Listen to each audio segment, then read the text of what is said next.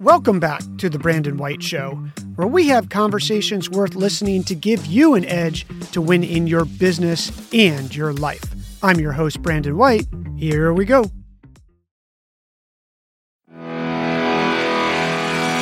Welcome to The Edge Podcast, your weekly playbook about the inner game of building a successful business, making you a happier, healthier, and richer business owner. And here's your host, Brandon White. Hello, friends.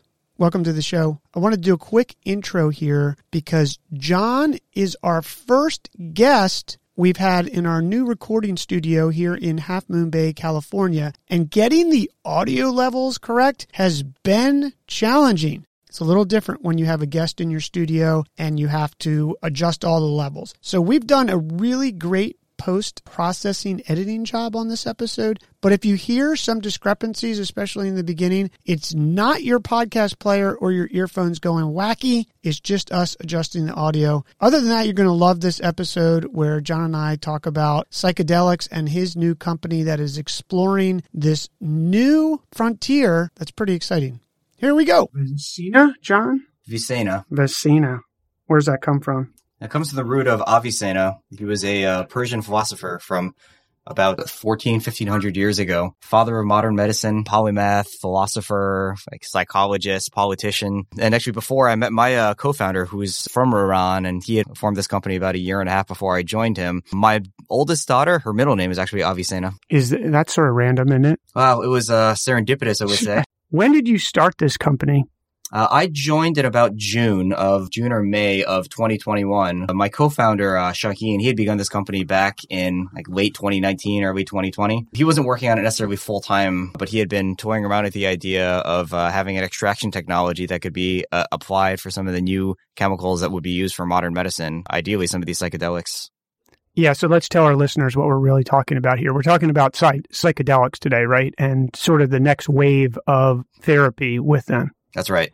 More than just psychedelics, psychoactives included. Psychoactive can be a very broad term. I mean, this beverage I'm consuming in front of me right now has a psychoactive compound in it called caffeine. But psychedelic, when you get to the distinction between the two, becomes very, very granular. Well, let's talk about that because serendipitously, I was driving home from LA the other night, and I've not had caffeine in probably 18 months. And I had heard that if you haven't had caffeine in a long time and you go back on caffeine, that you can actually hallucinate.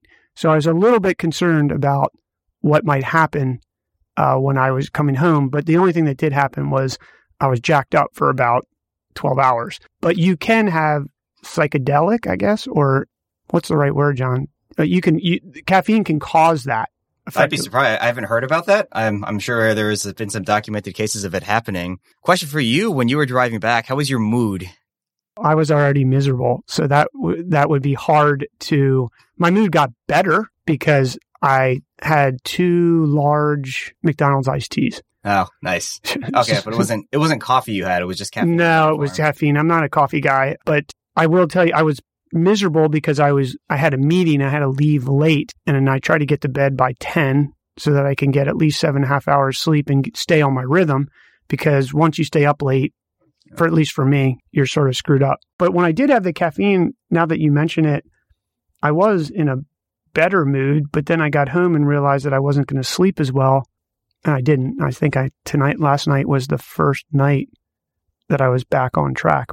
Do you have any information on that, caffeine? Yeah. I mean, caffeine is a very well-studied compound, and certainly it's only one of about 40 or 50 different alkaloids that are within tea. I mean, within coffee itself, there's about another 100. And I mean, if you look at the history of coffee itself, it's fascinating. This little plant that comes from the middle of Yemen has now suddenly come and effectively dominated this world, become this social, cultural phenomenon that we all use to get together, and we use it for productivity. I think, what's that guy's name? Michael Pollan, he actually refers to caffeine as the perfect drug, because if you think about the downside of withdrawal that you start to feel after approximately 12, 15 hours, what's the solution for it? Well, you wake up and you have more caffeine. Yeah, it's completely a drug. It took me probably 2.5 weeks to legitimately, maybe 3, to get off of it. First 4 days were awful, but I had realized that I had a serious problem because I started out with one cup in the morning. Like, you know how, well, any drug, that's how it starts. Having one cup, wake me up. Then it turned into 2 cups. Then it turned into 4 cups. Then I was at 5 cups, basically 4 cups in the morning of tea, yeah, which isn't as much caffeine, but still British tea. Well, having 5 cups of it, you're having the equivalent of, 3 cups of coffee or so. Yeah, exactly. And then I was doing this power nap thing where you drink after you eat lunch, you drink the caffeine, you take a 20-minute nap. Oh, yeah. Yep. And yeah, by the time you... nap. Yeah, exactly. But I just didn't want to rely on it anymore. The other thing that I was worried about, I'd be interested in your thoughts, is that the research on it shows that when you're on caffeine, it starts to bring up your upper body breathing, which then creates this fight or flight situation, which then puts you in panic mode, so to speak. And then I was thinking that just wasn't good. Yeah. I think that's, I haven't seen all of the physiological research around it. I mean, neurochemically, what you're actually inducing here among your brain's primary dopamine, serotonin, oxytocin, neurotransmitters that's occurring is exactly trying to get you to a point of heightened stimulation. That's the reason why we consume it. Why I asked you about the mood is I also had gone for the past about year and a half without having consumed any coffee. I still consume plenty of tea, but coffee has certainly some different compounds into it. And around November, December, I noticed that I was becoming particularly irritable. There's natural startup founder anxiety, the pressures of having 3 children at home, this COVID, social isolation. And I don't remember exactly why, but for some reason I had my first cup of coffee in a year and a half, and almost instantaneously I could tell I felt happier. I was less irritable. I was more tolerant of just the usual annoyances that happen at home with family life.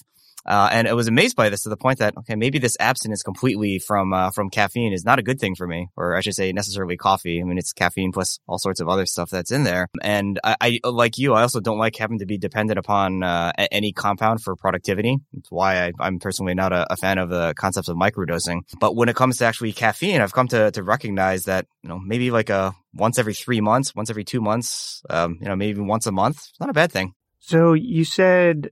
microdosing, you don't like microdosing? Why don't you? That's here in the Valley, Silicon Valley for listeners, it's like the newest hot trend.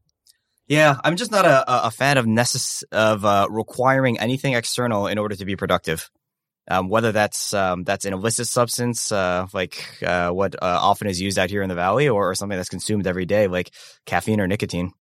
Well, that's interesting that you started a company that does things with psychedelics that does alter your mood to give you a different state, which could be,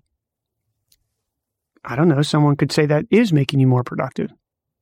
It is, but the dosing requirement is not habitual. It is something that you can take a psychedelic one time within your life and then never require it ever again, because the medicine itself, the dose that you're taking, what it's doing to you physiologically is much less important than what it helps you recognize psychologically.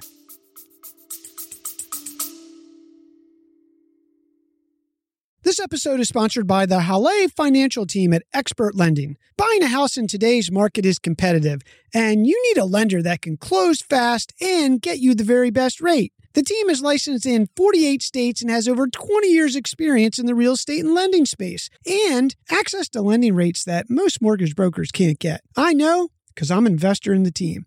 If you need a mortgage or know someone that does, call or text Kara at 571-271-9086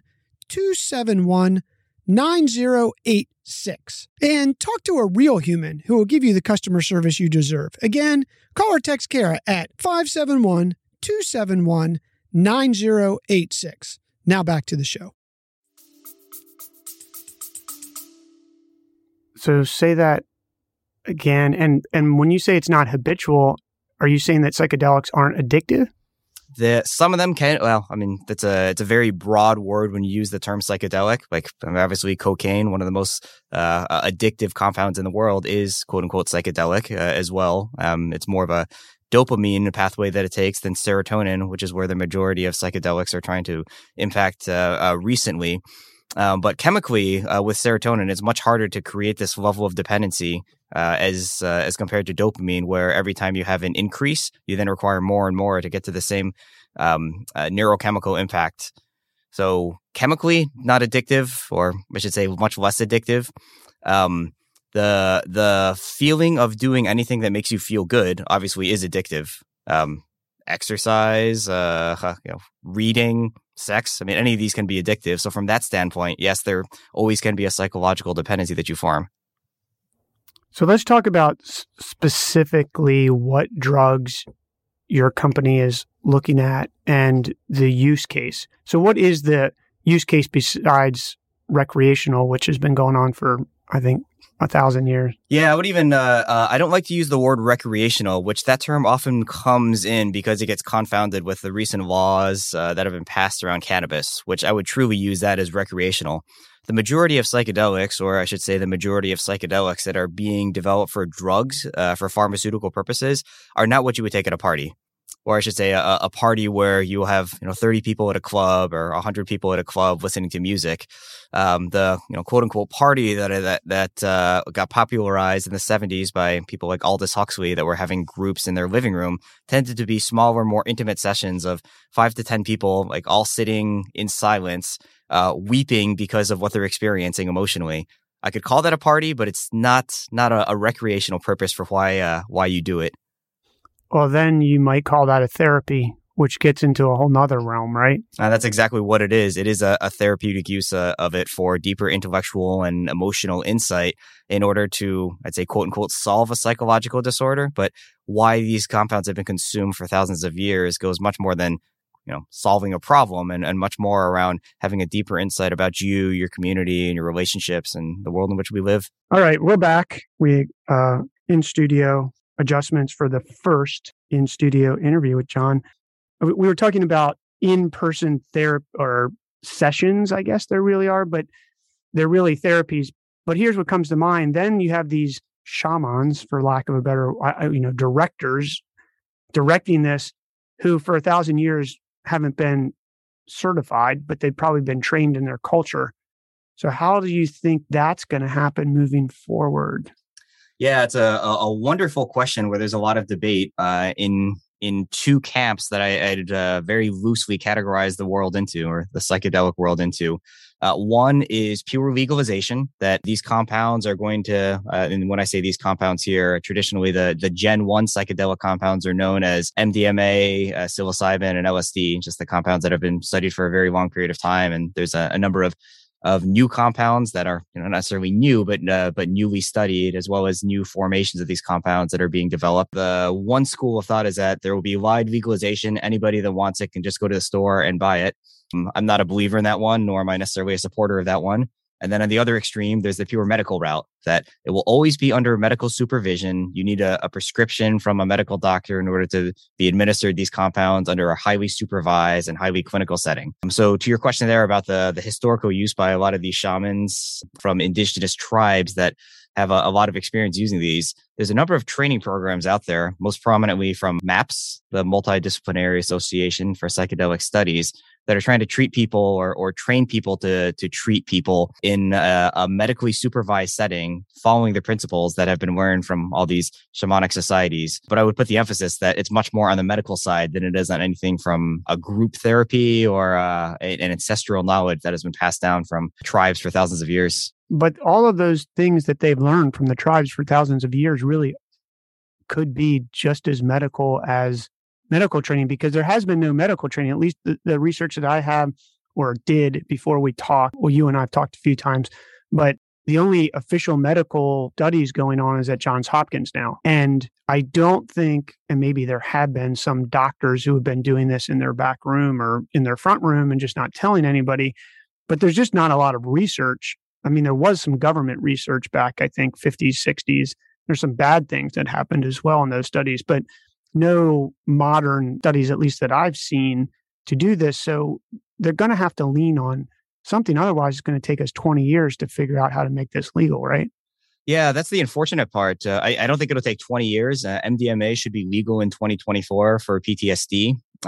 Hopkins was really the pioneer as the first university medical system doing this. There's probably about 10 or 15 established programs in the world now. UCSF is one of the more famous ones.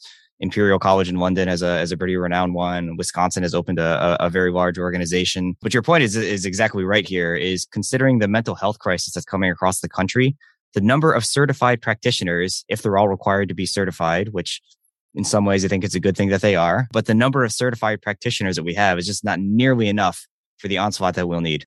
Well, wouldn't it be possible that, I mean, why wouldn't it be like cannabis was in the beginning? You had to go and you get this doctor's card, which was sort of a formality, right? You pay somebody $30.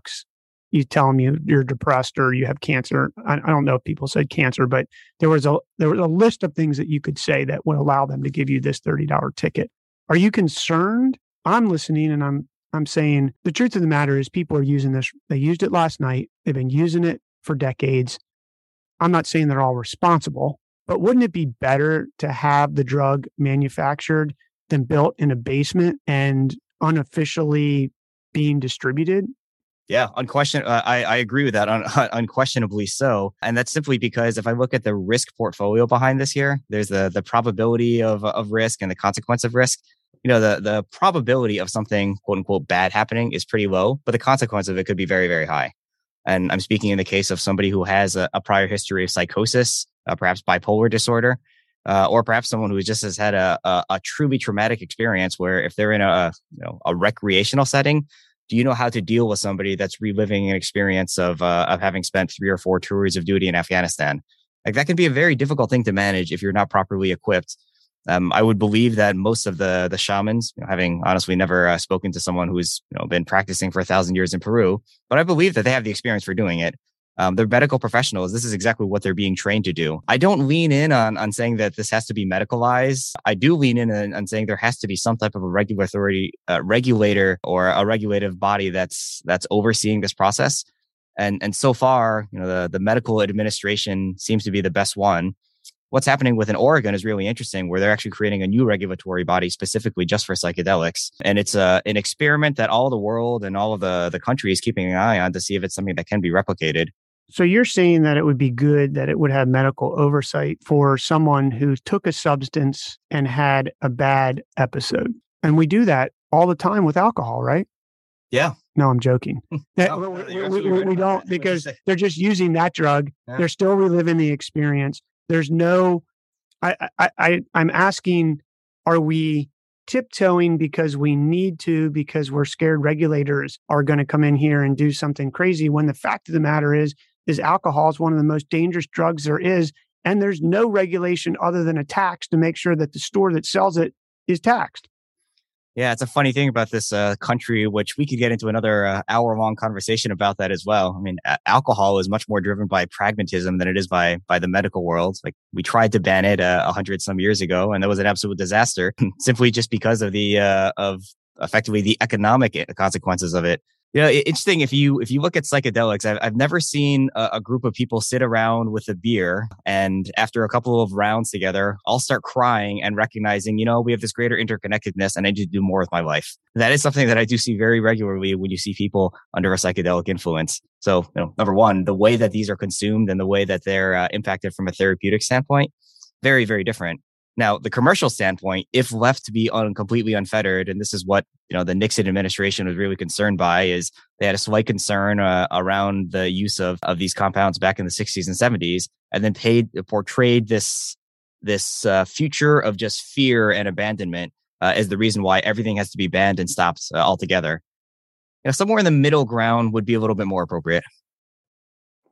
Well, thinking back, John, I think I can recall some of those episodes with people in college that they drank alcohol and had that. Maybe psychedelics are just more effective at bringing out those memories. My point is not to debate the whole thing, but to say we're already using, I just don't understand this. We're already using illegal drugs. We started with caffeine. People just rationalize that doesn't do anything, right? That just is a pick me up, but I've heard that, like we talked about earlier, you can actually see things, and it's a known thing. It has a physiological effect on a person. Then we have alcohol, which is absolutely crazy. I mean, if anything, maybe it just makes people crazy.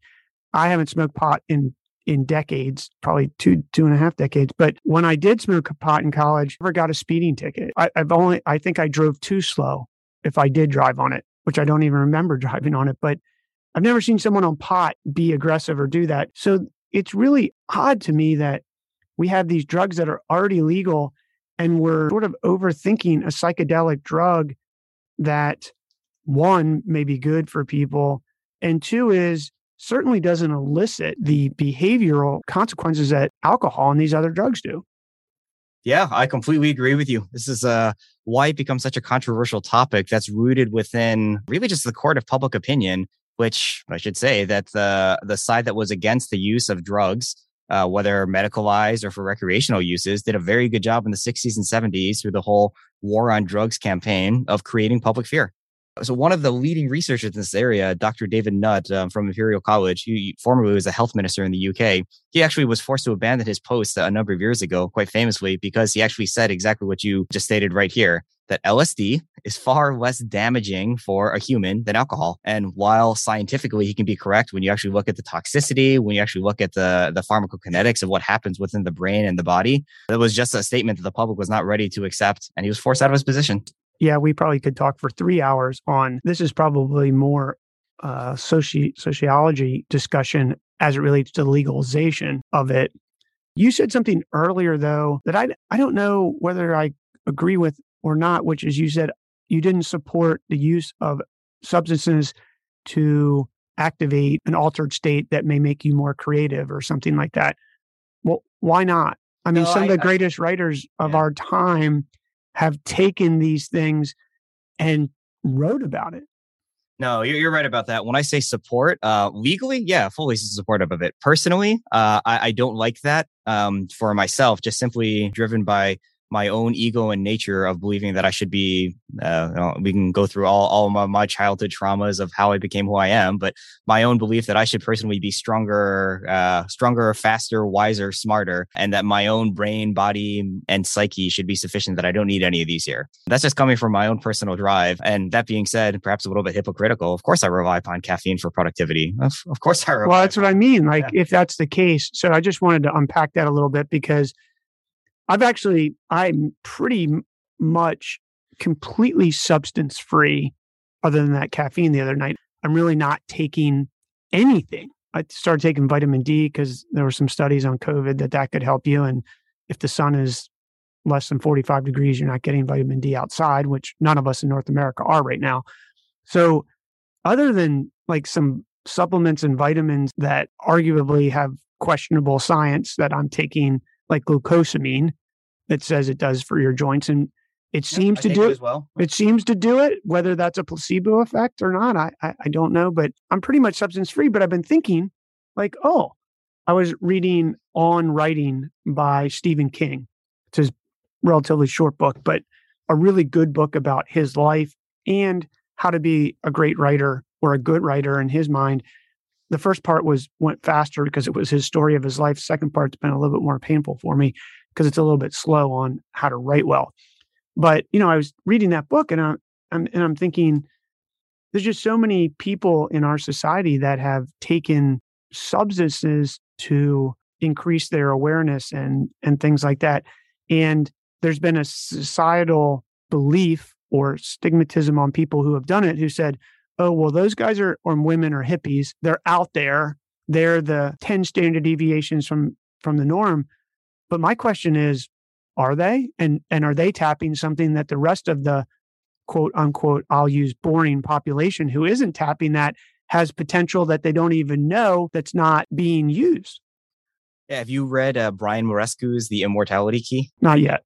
Okay, it's one I recommend. He also has a very controversial theory that goes beyond just the quote unquote boring people, but all the mainstream people, rooted within his ethnobotany And the studies that he has gone through is that the root of all organized religion actually comes from psychedelics. And this goes back to some studies that have occurred across like pots that were used in ancient Christian religious ceremonies in the 400 AD type of era, where inside these pots, they were able to find traces of ergot fungus because these pots were all being used for brewing ceremonial beer, which was effectively the only safe liquid to drink at that time. Ergot, of course, being the precursor for lysergic acid diamine or LSD. So his belief here was that what was being perpetrated across all the major religions of the world, which, I mean, sorry if this becomes a little controversial, but the whole concept of creating a religion, how do you do it? Well, you find those that are underrepresented and underappreciated by the mainstream religions, and you appeal towards them. And then you become the one in power and someone else does it again, and, lather, rinse, repeat. His belief was that what the early Christians, which was a fairly enlightened religion at the time, were doing was giving people exposure to these psychedelics in order to have a greater insight about the fear of death, which is psychologically what has driven us for so much of time. Yeah, so I have heard that about that book, and I do want to read it because I think it's interesting, and I don't want to get into, like you said, it'll probably blow up my inbox about religion, but I think I should just say for our listeners, whatever gets you through the day, right? Like, I'm not judging anything. Whatever gets you through the day. But they effectively are tribes that are designed to be tribes. They're if you break it down, and it will be controversial, I guess, but you could go so far to say if you looked at religions and just took the facts of them on how they operate and how they keep their tribe together, and you looked at some of the characteristics of a cult, it would be very hard for you objectively, not subjectively or emotionally, to say that there was much of a difference. Yeah, I wholeheartedly agree with you on that. And I would say the religion, if I would use that word very loosely, that I subscribe to as fervently, as adamantly as anyone in the world is science. I have a belief structure that's based upon scientific inquiry. I have a following that I will be as emotional, as irrational about based upon what I see in scientific literature as others are based upon what they see in perhaps another form of literature. Yeah, I don't want to get you and I get off topic on it, but it's fascinating to me. And I grew up with a religious background. I think I had a good sampling of everything. I was baptized Catholic. I went to an Episcopal school. And I went to a Lutheran church on Sundays. And then I went to Episcopal ceremony on Wednesdays at school. And then I did go to a Catholic school for a little bit. And then I went to an independent school. So I had a good sampling of some of the, obviously it wasn't a Jewish school. So that would be a little bit different, obviously, because of the New Testament and the Old Testament. But I had a good sampling of it. And I think it's definitely an interesting discussion. And I guess you have to figure out what you just said, which is what's the definition of religion? Yeah, well, and you and I have to share something in common that we're also both married to Catholics that come from South America, and a very, very strong rooted history where religion is not just something that you seek for your tribe, but so much of actual law, culture, of actual political law is based upon it. So I mean, there's a lot of things that I've studied and find quite interesting. I'm going to hold my tongue on a few things because you and I will just go down a rabbit hole. So back to psychedelics, your company is what is the goal of your company? Is the goal to manufacture these substances? Is it to create a better version of an existing substance? What is it? Yeah, our goal is to create a product that's going to do benefit out there in the world. Our approach is that we will eventually be the manufacturer for it, which rarely happens within the pharmaceutical industry. In our case, it happens to fit us well just because my partner, my co-founder, Shaheen, and myself are both chemical engineers. And what we're good at is actually the process of making chemicals. Now, ultimately, as a pharmaceutical provider, rarely will you have this level of vertical integration because what it takes to actually then bring a compound to market requires a very different skill set in terms of pharmacology, medicinal chemistry, toxicology, and certainly the entire regulatory approach of being able to prove that your compounds are safe. So our goal is to be able to prove that our compounds are safe and effective for treatment of some very specific mental disorders. So are you taking existing compounds and creating them? I mean, you're basically the modern day pharmaceutical company. Yeah, that's exactly right. And if you look at the history of the pharmaceutical industry here, so much of what has been done, I won't say rightly or wrongly, but I'd say very productively, has been taking what has been inspired by nature and finding out how to make that much more effectively and wide scale for the public. So kind of the classic pharmaceutical drug that's often looked at as an example here is Taxol, which comes from a willow bark, which I forget exactly which indigenous tribe was observed as having consumed this for pain management and for relief, and eventually that became aspirin. So it's a very good model to follow. And then if you think about, well, the investment that's required for a pharmaceutical company to be able to bring a drug to market is enormous. And it's not so much in R&D as it is in actually proving that it's safe across hundreds or thousands of individuals that you have to put under a clinical study. It gets very expensive. How do you recoup that cost for a compound that's naturally occurring and certainly can't be patented? The approach that the majority of pharmaceutical providers, as well as the majority of the industry involved in psychedelic research here, is how can I create a new molecule that looks something like nature, but I can tweak it enough so that it still is as effective, but I own it. That is not the approach that we are taking.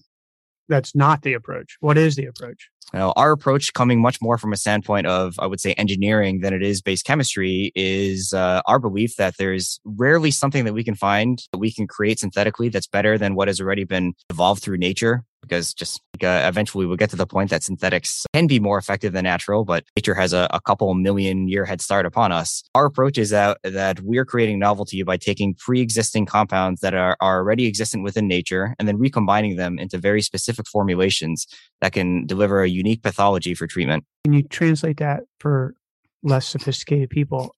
You're going to take natural substances and harvest them from nature and then put them into a drug form?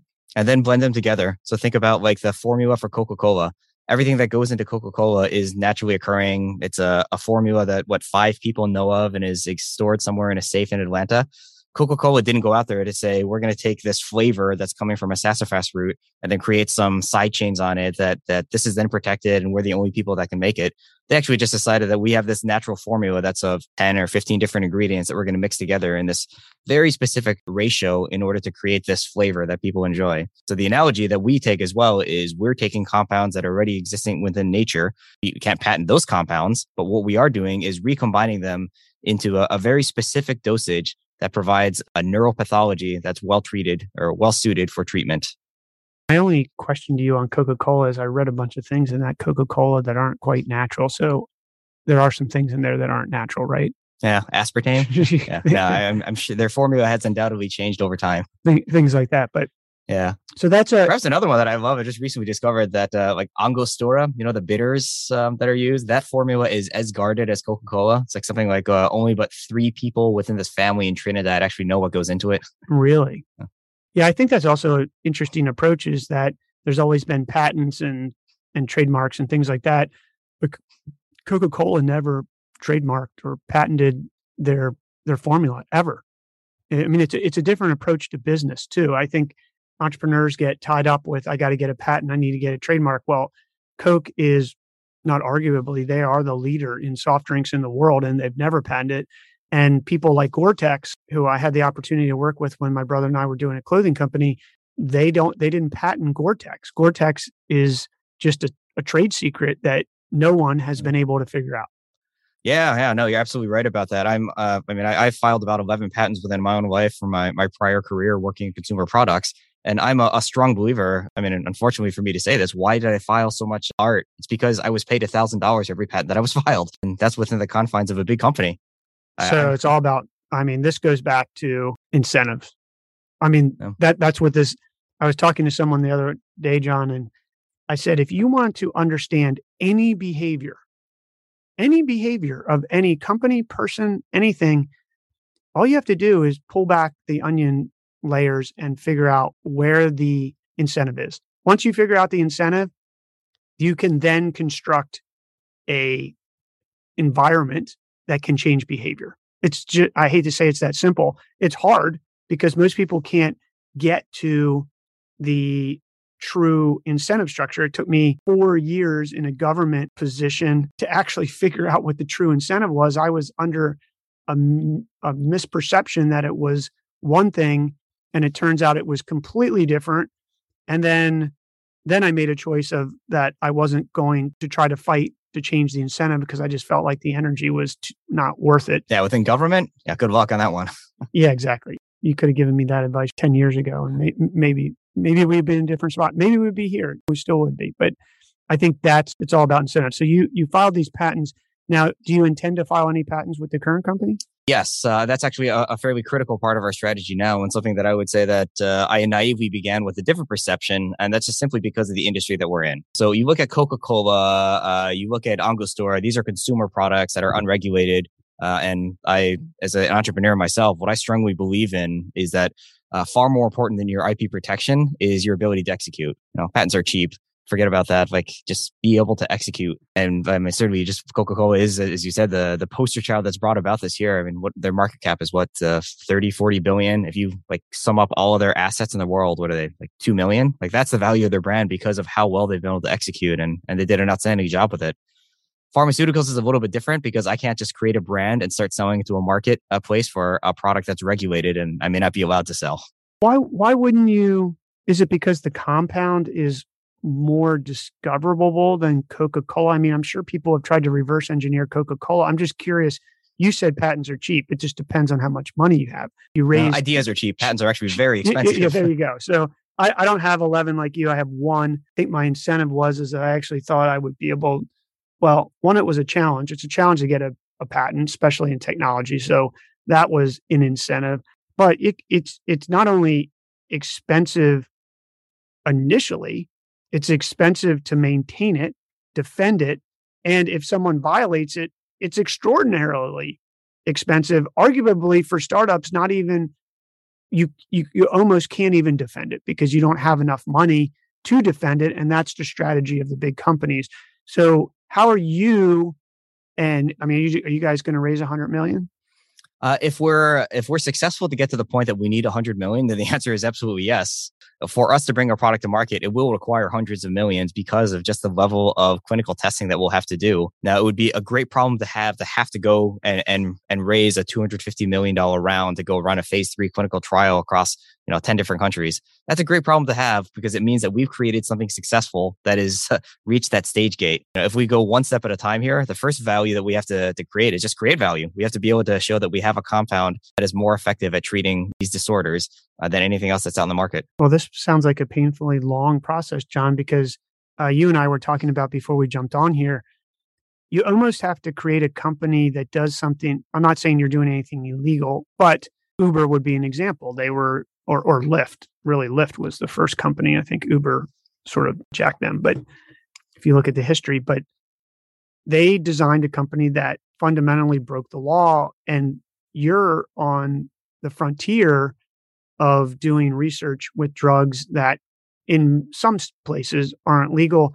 But I imagine so how do you, I mean, you have to get permission, right? And there's this big movement to do that. So how are you going to be able to, what is the process for you to make these compounds that aren't legal yet? Is it to go through this whole clinical trial process? I mean, this thing takes years, right?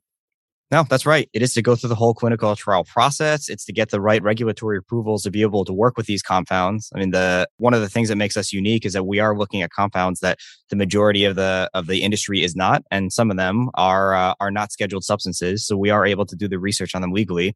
We do have intention and desire to start working with some of the controlled substances, which that requires many other hoops to jump through. Facilities that we need to acquire and construct that have the right level of security to be able to get licensing from DEA, all the partnerships in place that we need to be able to import and export and send compounds that we make that are controlled to a third party that can then undergo some of the level of testing that we need for toxicology as well as inhuman, of course, all the institutional review boards for research. It's a very, very long process.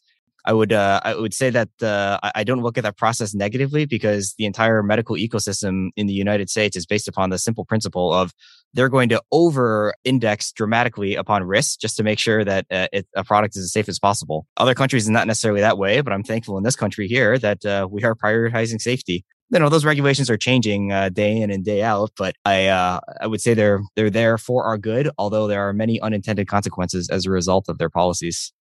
So it seems like the chicken or the egg.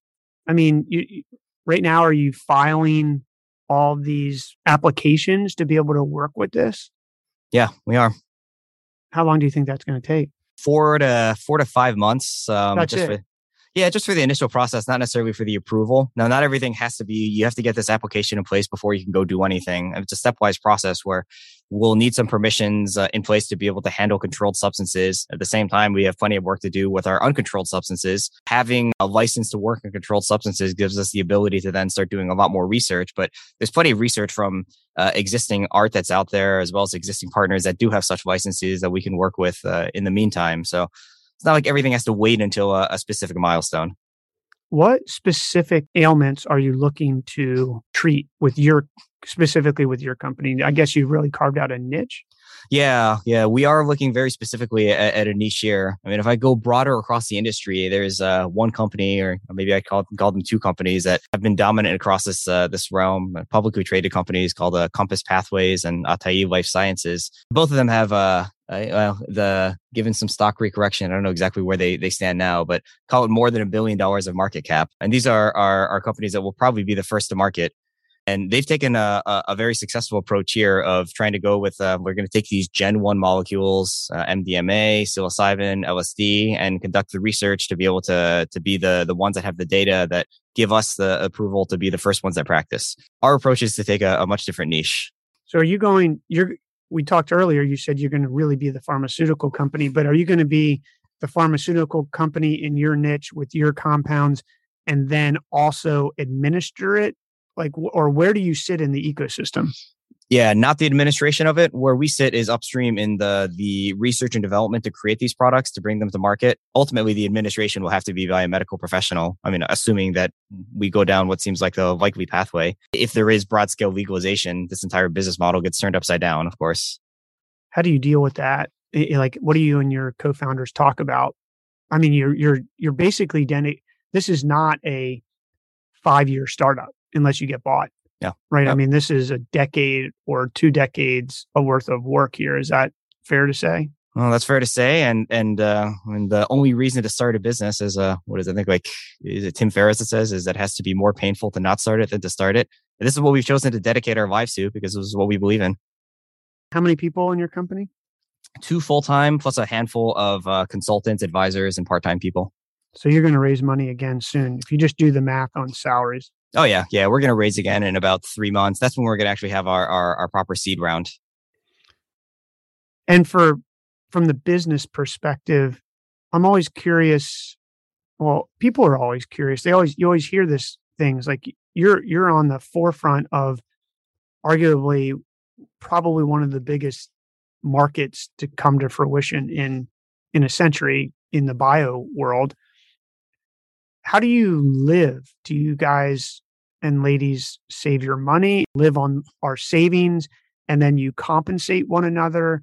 Or the compensation is based on the cap table, meaning who owns what? How have you thought through that? It is based upon, call it the difference between cash flow and value.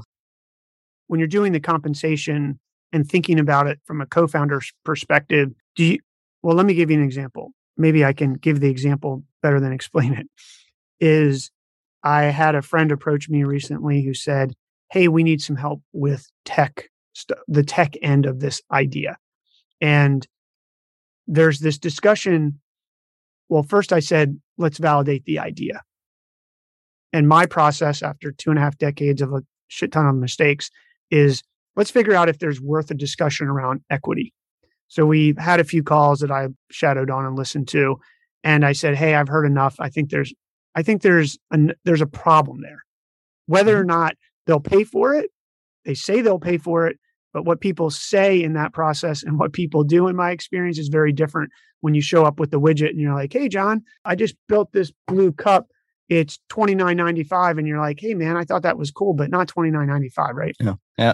So went through that process, and then I said, okay, next. And then everyone's excited.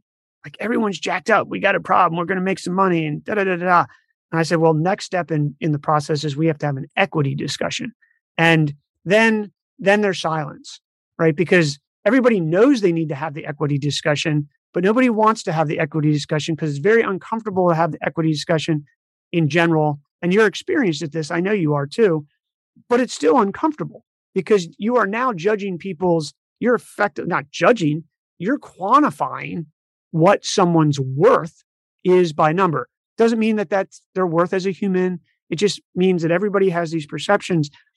So in your case, when you're early stage like this, you've raised a bunch of money yeah. and you don't necessarily have enough to pay everyone what would be considered your full salary. That's just fact. I mean, where you ourselves included. Yeah. Right. Where you are in age and where you would be if you went into the market. So how do you guys have, and ladies have that discussion, especially with the timeline that you're dealing with? Yeah, are you familiar with, I think Reid Hoffman quoted the Star Wars theory of employment? No, the thing that I am not. I use this thing called slicing the pie, which sort of brought some that's the equity discussion. But if I go at a higher level of anybody that you would hire into the company, he likes to term it as they're either Luke Skywalker, Han Solo, or Princess Leia. The translation being Luke Skywalker is the person that's looking for something transformation. Someone who's been in industry for 10 years and wants to go change industry, change function, learn something new, is sick of being pegged as like the finance guy and wants to go do something else. Han Solo is the mercenary, someone who's just, you pay me. And kind of muscle memory might reflect that engineers in Silicon Valley tend to fall in that category because they can command a pretty high payment. But simply for them, it's just, if you compensate me enough, I'll do the job and I can get the job done.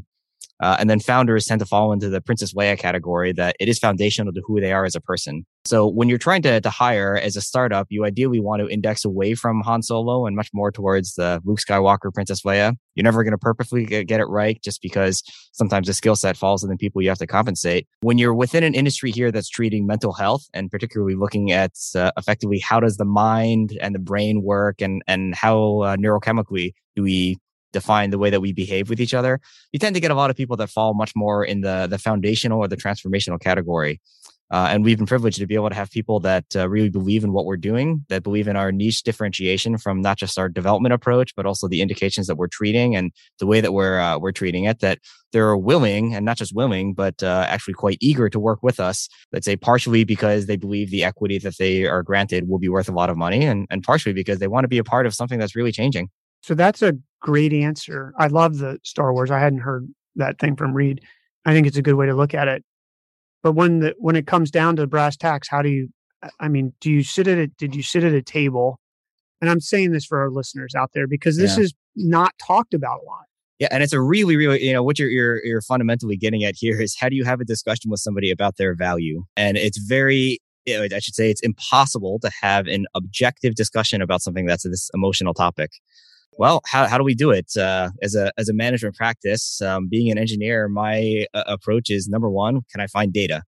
Looking across, whether it's Glassdoor, Slicing the Pie, what ECVS, the Early Stage Venture Capital Association, they published a couple of reports around like common benchmarks for what people are granted.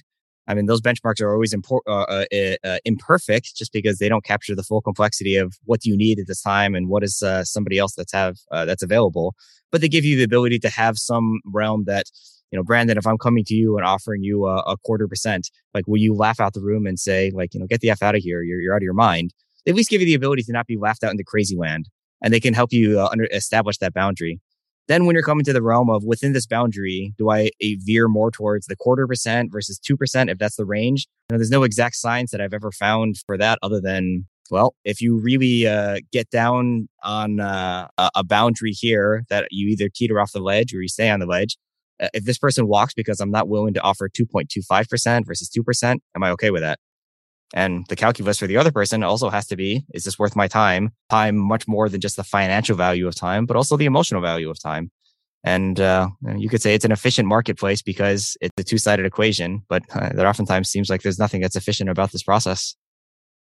So how long did the process take for you guys and ladies? Not that very long. I think we've been pretty fortunate so far, and to have people that really believe in our mission. And we ourselves we're very cognizant with everybody that we work with here that look, we can't pay you a market rate. What we can pay you is a value that can be worth significantly much more than the market rate if you have the patience to wait a couple of years before the company reaches to a point of liquidity. There's a risk value within that. And you know, the concept that nobody makes any decision based upon logic, it's all emotional. No, like we can. Yeah, I do. I think that's one of the hardest things that we as humans need to do sometimes is take the emotion out of it to have a better decision. Well, there's two ways that I can look at that. Like, yes, you're right, but they don't also, number two, stop us from being human. So the way that I've tried to look at this just very pragmatically is if I spend 10 days overthinking this and really coming up with the most complex compensation model, I probably will not have a better answer than a 1 hour investment in time into this here. And we've indexed much more towards the 1 hour.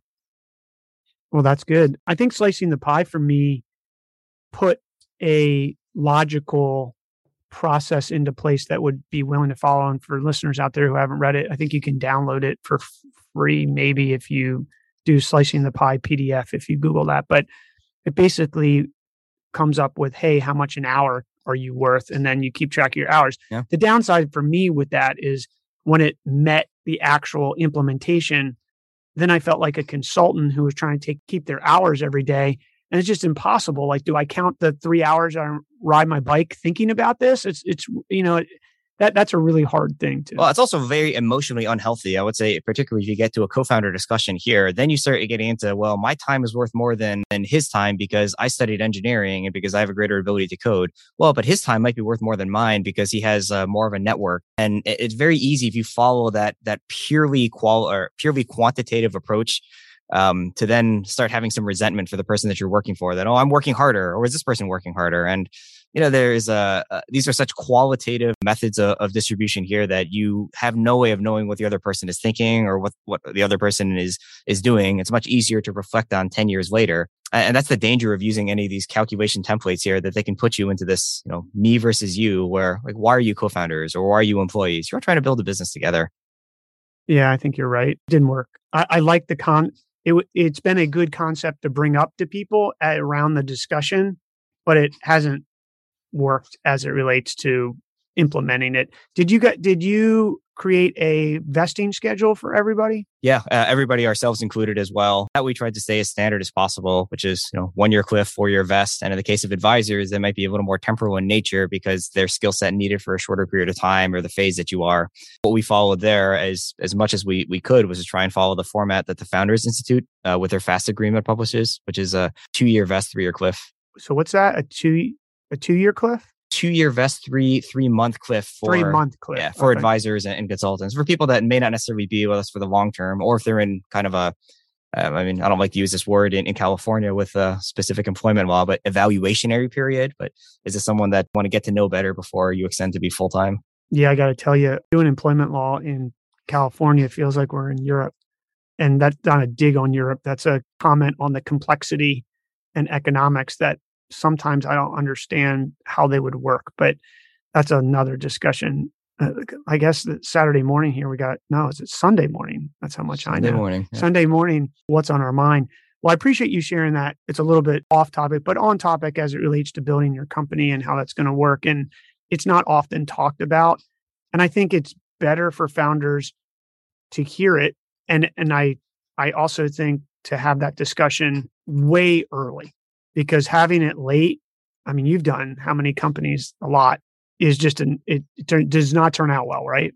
Yeah, you know, can I save everybody like $120,000 education? Like, if there's one thing that I learned from Stanford Business School, which, like I could have hit myself in the head and just said this here, is like run towards conflict and address anything that's controversial as early as possible. And like, okay, that's very easy to intellectually know. And it's much harder to emotionally understand when you're trying to get to the intricacies of, well, does that mean that anything that I'm pissed off by or anything that I think could be an issue, I have to bring up my co-founder right away or bring up my advisors right away? Because then that might sour the relationship. So it's much harder to implement than it is in practice. But generally, you're 100% correct, is tackle every hard issue day one. Have you heard about the bison and the cows in the Midwest? No. So storms, as you know, move from west to east in general. And the American bison and cows live in the flyover states in the Midwest. Well, when they see a storm coming, a cow will start running east.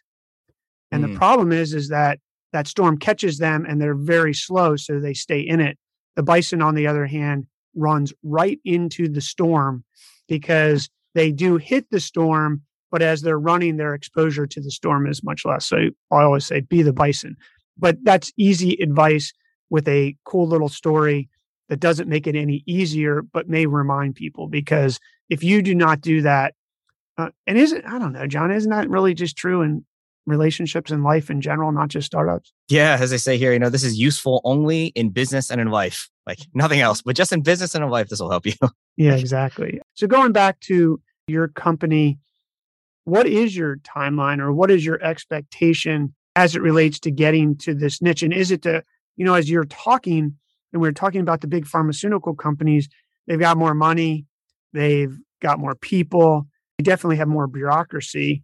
How are you thinking about how you're going to compete in this arena where if this gets some legs, obviously these big companies, big pharmaceutical companies are going to jump on it?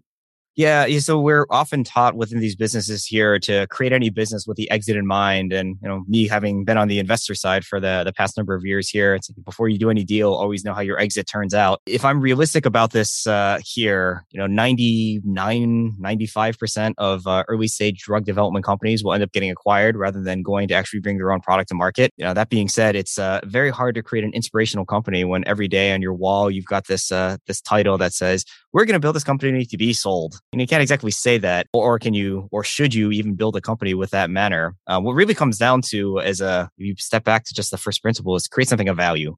If you have something of value, you can either be able to continue to raise capital if you need that to be able to bring it to market, or someone will want to buy it. And M&A and exit oftentimes within the tech world is seen as a failure. Within the pharmaceutical world here, it's actually just a very pragmatic benefit in many ways. And pharma gets a really bad knack because of people like the Sackler family, which, you know, I haven't read the recent book yet, but and I don't believe there are guys out there, you know, twiddling their mustache saying, how can we, you know, sell, you know, get people hooked on heroin and, you know, screw them. Ultimately, you know, incentives of economics do come in, but, nobody begins a company thinking, how can I screw over the world? These pharma companies that are out there and the bureaucracies that they've created have been created for good reason. And as a reason of how to survive within this business environment. And when it gets to the ability to be able to run a clinical trial across thousands or even hundreds of thousands of people, like there's very few organizations in the world that know how to do this. And you can try and pay people to learn how to do it yourself, or you can partner with them. And if you are to exit to a greater pharmaceutical manufacturer in the end, or not necessarily manufacturer, but drug development company like a Pfizer or an AstraZeneca, that may be the best way to actually bring your product to market. One of the things that I've learned over the years, which you pointed out, I just want to emphasize, is I think there's a difference between building it something to sell it and building something with an exit in mind. Because during the dot-com craze of late 90s, it was, we're just going to build it to sell it in many ways. People wanted to build big companies, but there definitely was an undercurrent of, hey, you can build this to sell it. And I was a part of that movement. I didn't originally build it to sell it. I didn't even understand all that back then, to be honest. But I think that what I've learned is, and I think what you said is really important to emphasize for people listening, which is build something of value first. Because if you build it to sell it and you haven't built something of value, you're screwed. You're screwed. It was a fake out. You're done. You could get lucky, but is that a risk you want to take? And then second, I pretty much approach it. And look, I asked you a very unfair VC-like question. Oh, well, how are you going to compete with the big guys? I mean, if the big guys could do everything, we wouldn't even have what we have. So it's a dumb question. I hate that question, but I did want to hear how you were thinking about it. Not that it was a trick question in that way, but I think you have to build a company fundamentally of value. And when I have been on, which I've been on the entrepreneur side way more years than I was on the VC or even angel investing these days, is build something of value. And if you build something of value that solves a problem that people are willing to pay you for, that's growing because it's a big enough pain point, someone will knock on your door. Yeah. And frankly, big enough pain point, it has to be a big enough market. To be in VC, it's all dominated based upon the market. Yeah. I don't want to talk about it. Yeah. VCs get the news, but predominantly most companies are not VC fund. Not right, predominantly right. Like, what is it? And yeah, 90, I forget what percentage actually take VC funding in this world. It's tiny. Yeah, like 5, 10%. I think we would be generous at 10%. Yeah. And they're not a fit for VC funding, but VC funding gets the dialogue because they need to put that out there to entrepreneurs, because without entrepreneurs, they don't have business. But I think that you absolutely, and you know, the first company that I sold that got us to where we are literally sitting, John, was because I purposely, after I had to buy the company back, came back and said, I'm just going to build value, to solve a problem, which back then was help people catch more fish. It was really that simple. And with that in mind, I did have I wasn't building it with an exit to exit, but I had an exit in mind. And I came back and said, well, we're going to do this regional site. We're going to own the region. And eventually someone's going to need this region to plug into a bigger strategy, which ultimately I knew someone might have. And that was the bet. And if they didn't, okay, worst case, I'm throwing off a few $100,000 a year and living a decent life. And sure enough, one day, some media company came knocking and said, we want to do a roll-up, and here you are. So I think it's really important to do that. In your industry, I think you're absolutely right. You're going to get acquired because the big companies really don't, I'm sure they stand up units in these things, but it's actually their business model, isn't it? Absolutely. I mean, this is more than just even pharmaceutical, but really any large company. And this is something that I took a long time to learn from my career at Procter & Gamble. Like, why is it so hard for a 100,000 person company to innovate? It's because you have the infrastructure in place for scale. And that infrastructure means very, very low risk. If innovation only came internal throughout the company, then you would only be launching things that are just far too low risk. You know, a company, especially in an area of pharmaceuticals, like a Pfizer or a Merck, they don't have the DNA, nor do they have the incentive structure in place to take that early stage risk.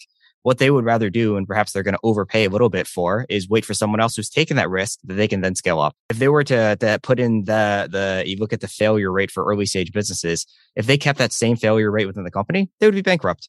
So for them, it's much cheaper than instead of having a portfolio of 100 startups to wait for the ones that emerge as actually successful, overpay a little bit for, you know, the 3 or 4 that they're going to acquire every year. Yeah, that's an insight that I didn't really think about. I didn't work in a company like Procter & Gamble. I worked at my biggest company, which I guess is a Fortune 100 company, but it was AOL Time Warner, or was AOL, then became AOL Time Warner, and then became AOL. But we were a startup. So what you saw at Procter & Gamble probably is true. They have all the infrastructure in place to scale and distribute. But they're not, that's really what they are, aren't they? They're just a scale and distribution company and marketing company. They know how to market at scale. Oh, yeah. Yeah. And they have outstanding product development. What are they really good at is what I would consider to be the incremental innovations. Are they going to have the next breakthrough e-commerce or the next breakthrough technology that is going to revolutionize skincare or the way that we do laundry or some deeper chemistry that's coming from that? Unlikely. That's probably going to come from them acquiring someone else. And if you look at their history, they've been very acquisitive, and it's a very good strategy. Yeah, I learned something new every day, and that's a big one. And actually, for listeners, if you get asked that question by a VC, why can't Microsoft do this, or why can't Google do this, or why can't Facebook do this? I would just steal John's answer. And people ask us all the time as well, like, how can you compete with a Compass Pathways in this? Who is the biggest Peter Thiel funded organization that's out there? And the simple answer I can have is, if they were to turn around tomorrow and say, we're going to pivot our focus to work on the same compounds that Avicenna is working on and the same smaller indications that Avicenna is working on, we would get creamed by them. But they're not, because their focus is on a much bigger market, or at least a much bigger initial market and a much broader distribution realm than ours is. How are they going to capture that niche, which they can then grow? They're going to look to see who can we acquire that has already done this. Yeah, I think that's interesting. Did we miss anything today? I tell you, John, I'm grateful for you being tolerant of this is the first, like I said, in person. And it turns out that there's a lot of stuff that you have to manage to put on a podcast live that you do not have to do when you're running a Zoom. Is this being recorded by video too? Yeah, it's absolutely. Awesome. Because it's actually been just fascinating for me to see you on the other side here playing with all these dials all the time. And to keep a presence of mind of having to do this, like your own production while you're interviewing. Well, the only thing that I'm thinking, John, is that on the next time, I think I'm going to hire someone to come in here, because it's very hard It has been. It's an interesting dynamic that you always learn something new. And I think this is a lesson. I always like to learn something new, but I had set this up and I was like, oh, John's going to come over and we've been planning this for a while. Yeah.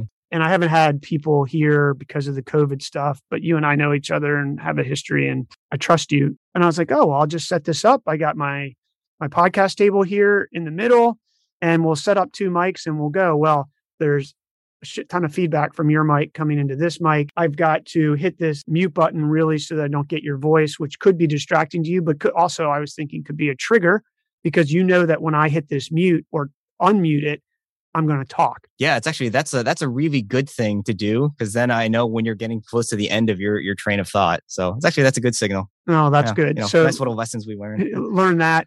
The lighting is actually pretty good. You got to adjust. I did have to adjust the lighting while we were talking. You've got to adjust that camera in general because it can move here in the studio, which I want the video for YouTube. But this has been like a fish out of water today because it is completely different than doing it on Zoom. Yeah, Zoom also makes it a lot easier when you have multiple screens that you can then keep your notes up. But when we're having a conversation here over some beverages, your focus is on me. It's not on the notes that you have. Whereas if the camera is facing the same direction as your screen, it makes it very easy to pretend that you're actually focused on the person on the other side of Zoom. Yeah, I think you're right. I think this is like you and I hanging out. I like it more. Yeah, I will like it more once I figure out all the settings that need to be set or have someone who's producing it on the side. I mean, it's very clear to me now why that happens. And we'll see how this recording turns out. I think your mic is on the money. I didn't want to move. I have a mic like that over there. I think I might have to get another mic and this mic is a shotgun mic that is a little bit more, has a little bit different dynamic. But I don't know. What do you think? Is table good? Is the distance good? Do you think we're too close? Do you think we should be farther away? Yeah, if there's causing some feedback there, maybe farther away just for the separation. Well, not just for that, though. I'm just talking, forget the feedback, whether it was, I mean, is this a good distance? Like you and I are at a coffee. Oh, yeah. Yeah.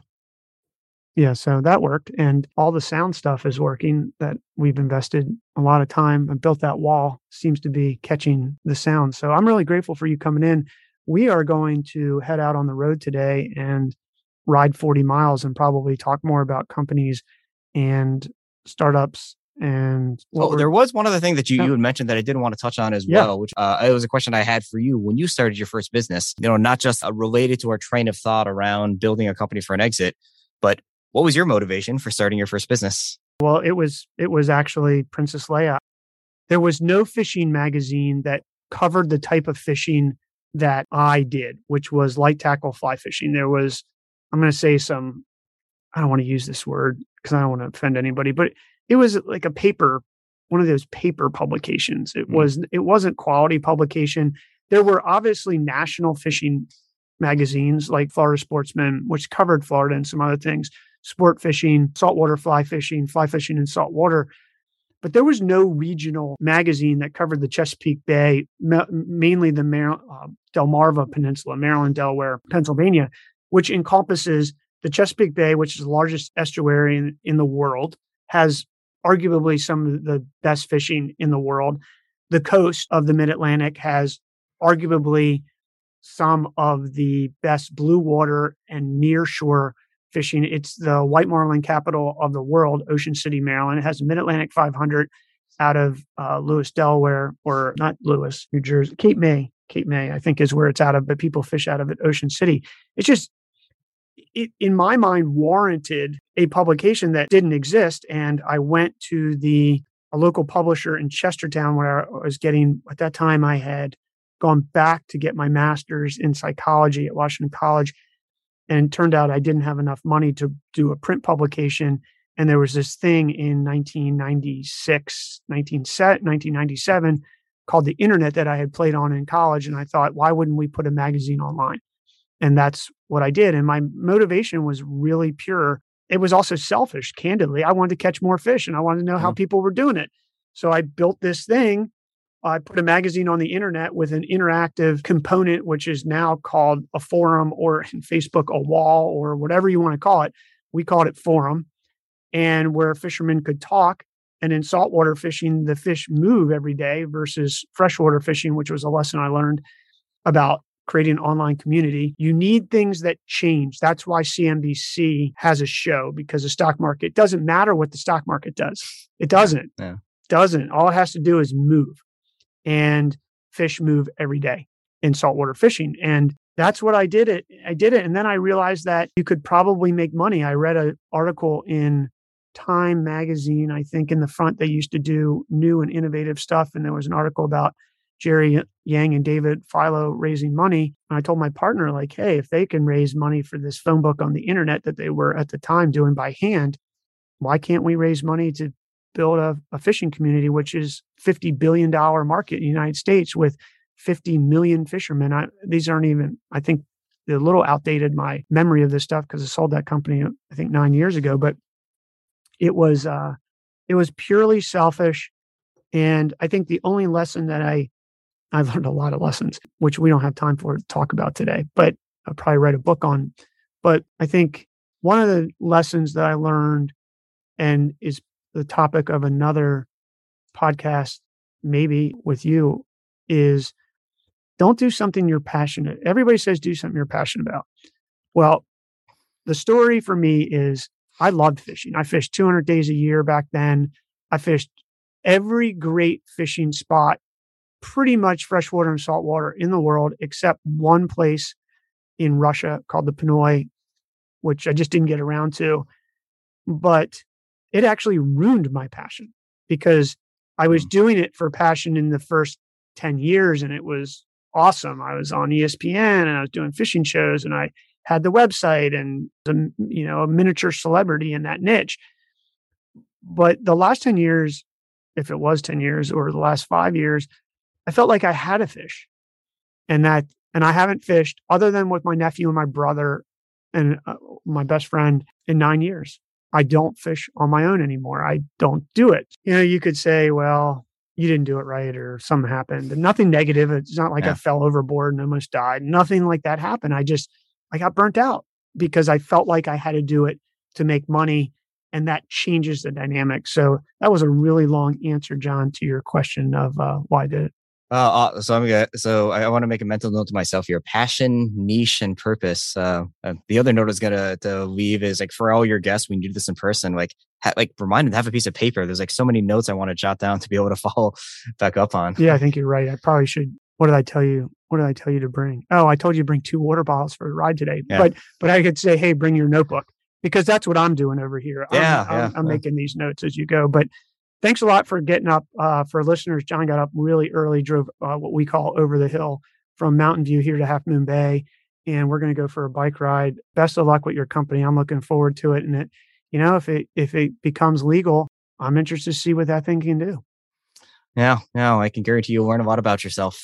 Yeah, could be good, could be scary, but probably ultimately come out a better person. Thanks a lot. Good luck. Oh, I forgot. This is what happens when you're doing something new. Do you have 3 tips for fellow business owners? For listeners, we'll put John's background in the notes. John's done several companies as an entrepreneur. He funded companies with would you call it VC fund or?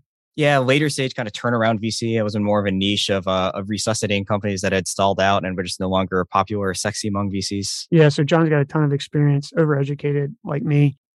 What are 3 HPTs, high percentage tips for fellow business owners? Okay, well, I may give you 4 just because I have one that always sticks out to my mind here. But I actually want to tie in the last 3 things that you just brought up in your answer around passion, niche, and purpose. Number one, around purpose. If you're starting a business for the objective of being Han Solo, of just making a lot of money, it's certainly not impossible. There's plenty of successful cases like that, but it just is a lot harder. The only reason you should start any business is I like what Tim Ferriss says, it has to be more painful to not start it than to start it. So really find something that you would be doing, solving your own problem or being a part of a community anyways, because realistically, you'll make so much more money if you just go into corporate America and have a steady paycheck with a regular annuity. You have to be getting paid with something that's much more than financial out of it. I'd say the second is around your niche, is go after that niche, go after that small market, the small $50 billion fishing market that's out there. You know, the niche that we're going after with Avicenna is a specific form of a depression and anxiety indication that most people are not looking at because it may be seen as too niche or not the biggest problem out there, like PTSD or treatment-resistant depression. That's hundreds of millions, but a 50 million person, $3 billion industry, that's a pretty good niche. And the reason why you're going to win is always execution. And as a startup, what do you have as a benefit? It's the ability to execute fast, which means niche, not this large scale. And then the third one I want to touch on is also around exactly what you said around passion. You know, how do you become passionate about things? You become passionate about things just by doing them. And how do you discover what are you passionate about? It's by experimentation. So as a key advice that I'd offer for anyone that's listening here is experiment, go figure it out exactly where is the problem that you yourself want to solve. Go figure out what is the problem within a group of people or a community that you want to solve. That's where you're going to figure out what problem am I solving. And then what I'd say is really just my one piece of advice that I've offered for everybody, what was written by the Oracle of Delphi under Apollo, Noti Theaton, know yourself. There are many ways to know yourselves. Psychedelics are certainly one of the most effective ways that are because of just, how much you can know about yourself in a very short period of time. On the other spectrum of how you can get to know about yourself very effectively in a much longer period of time, but probably the most risk-free is just meditation. Being able to be still with yourself, observe yourself, and to be silent with yourself is something that can be very hard and very scary. But only when you do that can you start to understand what is it that you really have a passion for? What is it that you would wake up for and do if you were paid nothing for? And where can you just frankly really have your own limitations in terms of the struggle we face on a regular basis as a founder, which is, can I really do this? Can I really work in this industry? Can I really raise this capital? You only get to know that by knowing yourself. I think those are great three HPTs with a bonus. Where can people find you and the company? You can find us online just at avicenna.com. I'll say, admittedly, you're not going to find a lot of information as what I've learned certainly about the pharmaceutical realm. Less is a lot more. The simplest way would just be through you or through some information we can leave. Just message me directly. These private channels can be much more effective when you can speak much more discreetly without having to expose everything about your secrets, which, going back to our prior conversation, most industries forget about secrets. It's all execution. This is one where those trade secrets, that IP really, really does matter. Right on. We'll put everything in the show notes for the listeners. John, thanks for coming by this morning and we'll hit the road. Looking forward to it. Thanks to you, Brandon. It's great to be one-to-one. This is, I think, the longest one-to-one I've spent with anyone outside of my family since COVID. There you go. Bye, everyone. Thanks for being generous with your time and joining us for this episode of The Edge. Before you go, a quick question. Are you the type of person who wants to get 100% out of your time, talent, and ideas? If so, you'll love our monthly Edge newsletter. It's a monthly playbook about the inner game of building a successful business. In each newsletter, we pull back the curtain on our business and show you exactly what's happening, the real numbers, real conversion rates, lessons learned from failed and successful strategies, and how we're investing the money we make from our business to outperform the general stock market. We lay out what we're doing to get 75% conversion rates on our product pages, how we're optimizing our Facebook, Instagram, and other paid ads to get our leads under $3.87, the results from our email A/B tests, results from strategies I test to get more done in less time. That allows me to ride my bike 100 plus miles a week, work out, spend time with Yvette, and still successfully run our business. How I'm investing the money we make from our business that has led our retirement account to average 20% over the last 10 years. The exact stocks, ETFs, cryptocurrencies, and other investments we're buying each and every month, and tons of other actionable information. Imagine the time and money you'll save by having this holy grail of business intelligence. You can take all of it, apply it to your life as an entrepreneur to avoid costly mistakes and be happier, healthier, and richer. As a fellow entrepreneur who's aiming for nothing short of success, you owe it to yourself to subscribe. Check out the special offer with bonuses for you as a listener at edgenewsletter.com. Again, that's edgenewsletter.com.